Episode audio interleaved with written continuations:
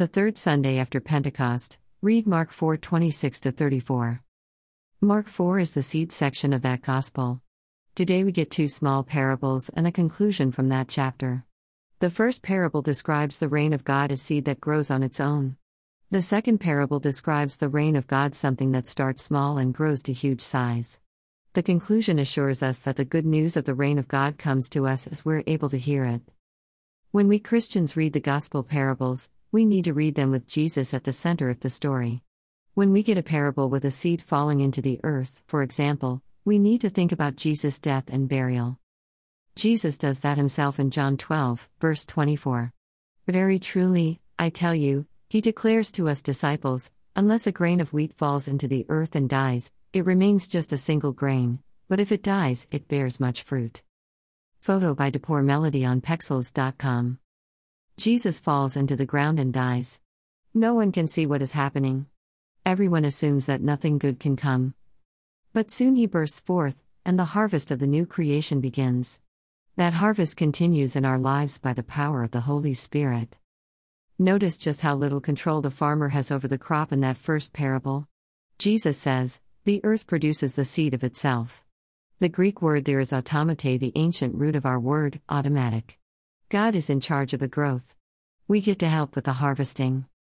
For 40 years, I have been asked in a variety of settings about how to make the church grow. That's been the subtext of every interview with call committees.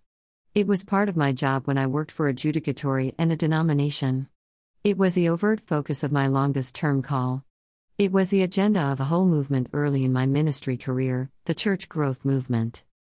The question was always the same What's the technique? Method, structure, focus, philosophy and or product that will produce reliable growth, usually measured in attendance numbers, in a congregation. People have made lots of money and staked themselves to productive careers proposing a variety of answers to the question. What I learned the hard way is that the answer is easy. Get out of the way. The Holy Spirit wants the church to grow in any and every way that facilitates the continued coming of the reign of God. We don't have to make the church grow. There's no cultivation technique or theological fertilizer or ecclesial gardening tool that offers the magic solution. The reign of God is like a seed that grows automatically. If it's that easy, why don't we just do it? Join me for a bit in my garden, if you will. I want things to grow on my schedule, according to my specifications, and for my purposes. I want tomatoes and cucumbers and onions and potatoes, and several other things as well. I don't want little trees and dandelions and bindweed. I certainly don't want powdery mildew and Japanese beetles. In order to make the garden do what I want, I have to exert force and effort. It's anything but automatic. Now, growing vegetables is a fine thing. The effort is rewarded, most of the time. But I don't have to exert that sort of effort in our pollinator garden, where we have native plants that do quite well on their own. Thank you very much. If those plants were in my vegetable beds, they would be weeds and would quickly be pulled. Same plants, different agenda. The church does not grow automatically, because we seek to maintain and manage and monitor the growth according to our specifications. We guard against any changes that might make us uncomfortable. We weed out any nonconforming species and maintain a monolithic monoculture. We provide only the minimum spiritual and financial resources necessary to sustain the organization as it is, and as we like it. In short, we often do everything we can to make sure that growth is anything but automatic. We are called to relentlessly root out the roadblocks to growth in and through the church. That will be quite enough work for any faithful church leader. Then there's the mustard seed. Certainly, mustard seed is tiny when compared to other seeds. But size isn't the real issue. Mustard is not something you have to plant and cultivate. You wouldn't find mustard plants in the local gardens in Nazareth or Capernaum. Mustard is invasive and persistent. Think crabgrass or creeping Charlie or henbit. That's the kind of plant Jesus describes. Notice the outcome of this wild and wonderful growth. The mustard plant is really a large bush. It may grow to a height of 8 or 10 feet. It will be large enough to provide shelter for birds and other animals. If you were watching closely, you may have noticed that this image takes us back to our first lesson. The ancient prophets described Israel as the great cedar tree that God would use to shelter the nations. We see that image in our first lesson. When God's kingdom comes, even the least important critters will find shelter. In the Gospels, birds are symbols for rather unimportant things. In Jewish thought, many birds were regarded as ritually unclean. In fact, both Ezekiel and Jesus use the image of the birds to refer to the kingdom outsiders who now rest in the shade of that magnificent bush. So the growth is not just for us to have more mustard seed.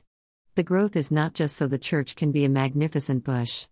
Instead, the Holy Spirit gives the growth so the outsiders in our lives can find shelter from the storms of life.